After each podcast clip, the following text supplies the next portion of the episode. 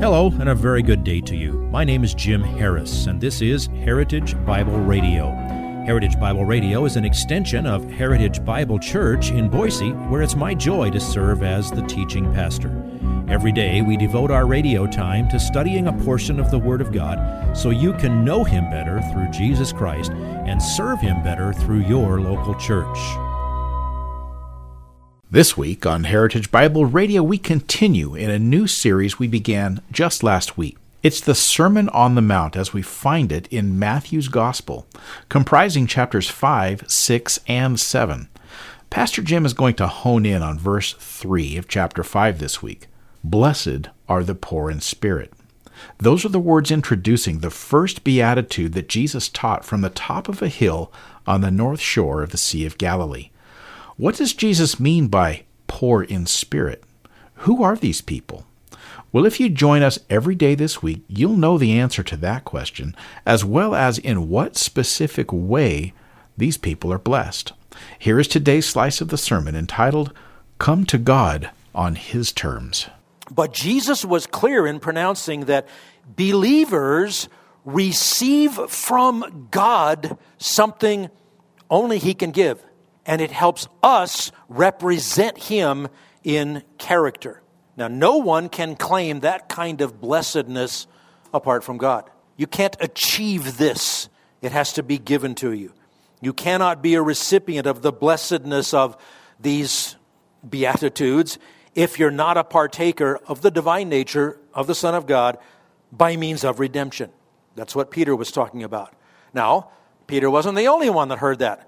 Paul declares essentially the exact same thing in slightly different words. Ephesians chapter 1, verse 3.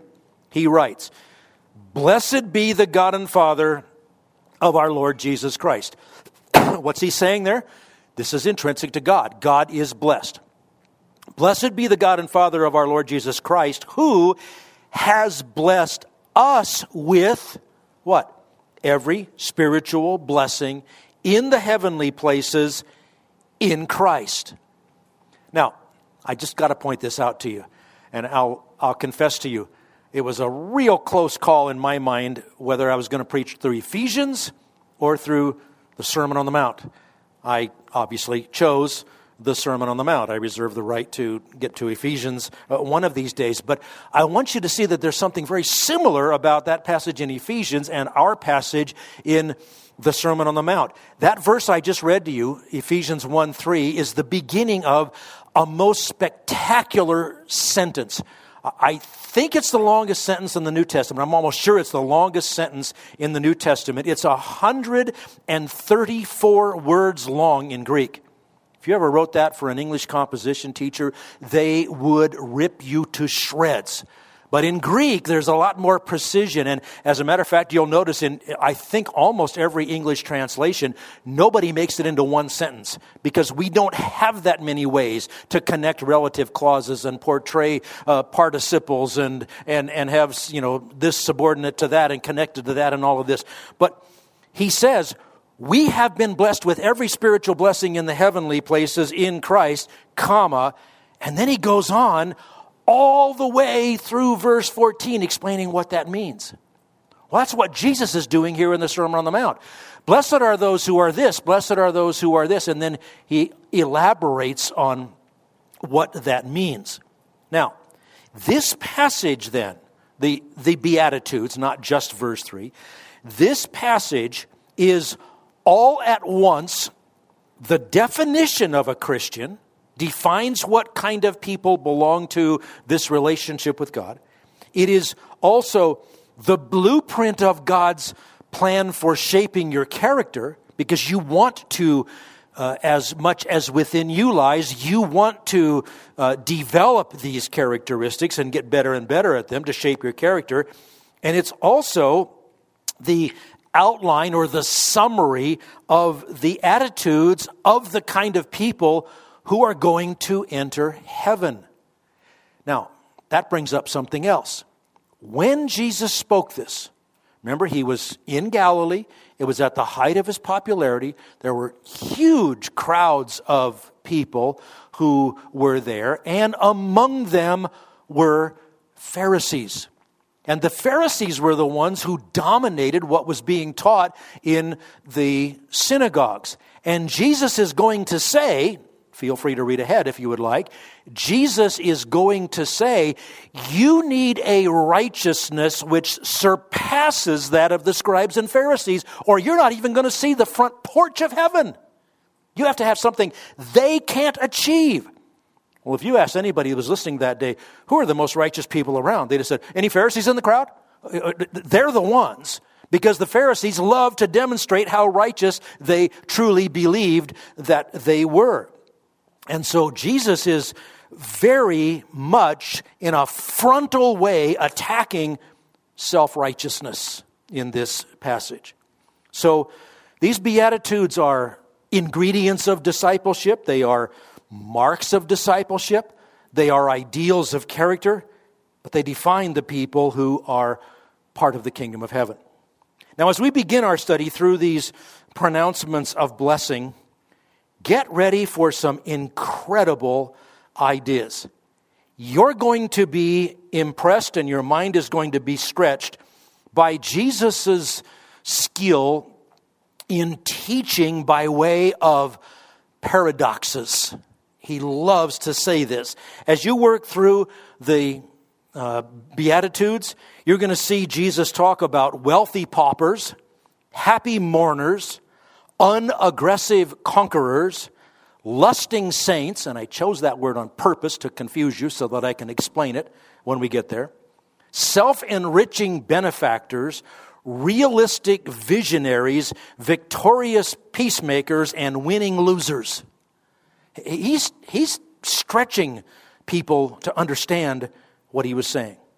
Now, if you're overviewing the Beatitudes, you would notice the first four primarily involve your response to God, and the rest of them, four more or five more, depending on how you uh, count them, uh, they have more to do with your relationships to other people. So, as I said, we're going to go all the way through one verse today. First question who is blessed? Matthew chapter 5, verse 3. Blessed are the poor in spirit, for theirs is the kingdom of heaven. Now, the operative word there is poor. That's the key word. It's a, it's a very strong word.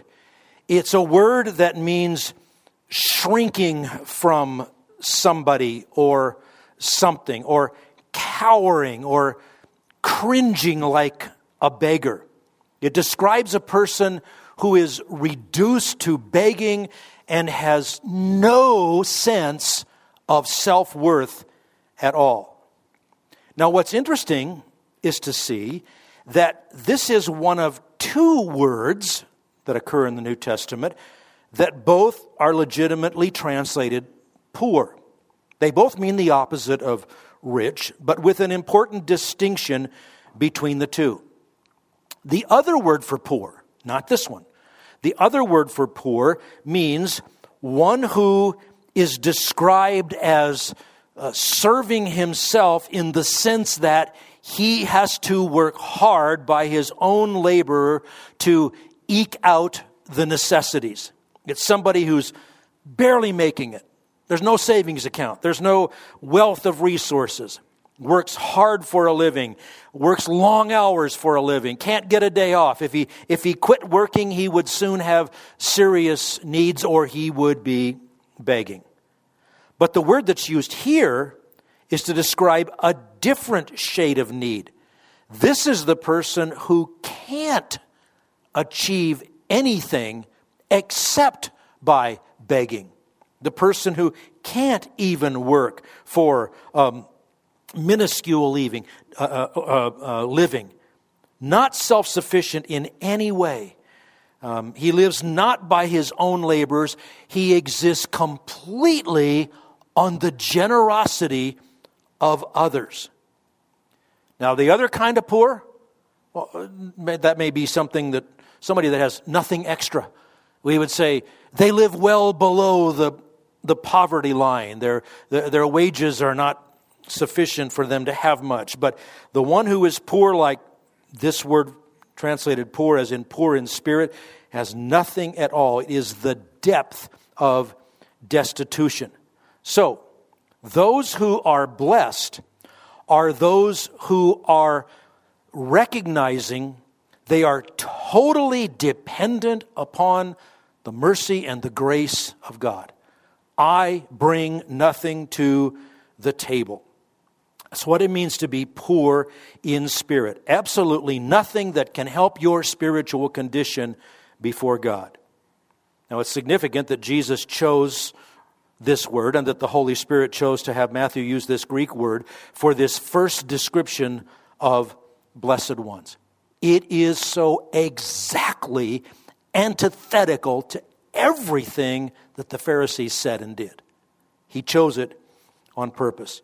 You are blessed in this sense when you've been brought into the family of God and you are His own true child and you realize that apart from Him, you have nothing.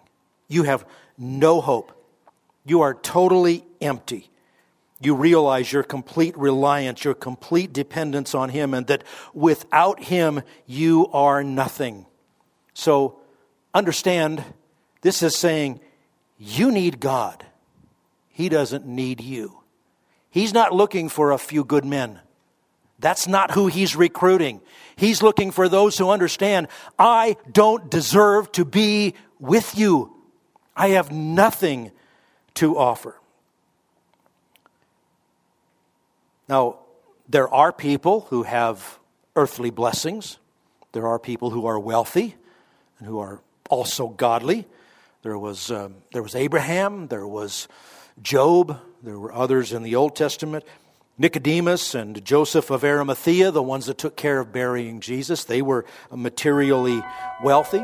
If you would like this message on compact disc, let me know and we'll send it to you. You'll receive the entire message, not just the portion on today's program.